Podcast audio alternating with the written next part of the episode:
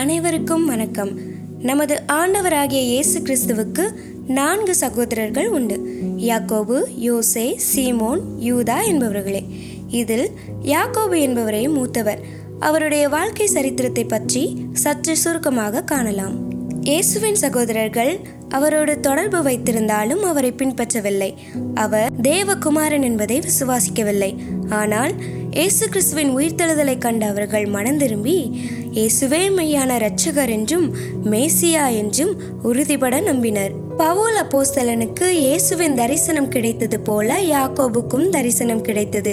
இவர் எருசலேம் சபையோடு தன்னை ஐக்கியப்படுத்தினார். யூதர்கள் மெய்யான மேசியாவை அறிந்து கொள்ள வேண்டும் என்று அளவற்ற வாஞ்சை கொண்டிருந்தார்.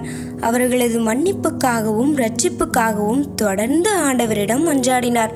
முழங்காற்படியிட்டே அதிக நேரத்தை கழித்தபடியால் இவரது முழங்கால்கள் ஒட்டகத்தின் முழங்கால்களைப் போல கடினமானதாக காணப்பட்டன. யாக்கோபு கிறிஸ்தவர்களின் தலைமை சபையாகிய எருசலேம் சபையின் பேராயராக விளங்கினார் என்று வரலாற்றாசிரியர் யூசிபஸ் கூறுகிறார்.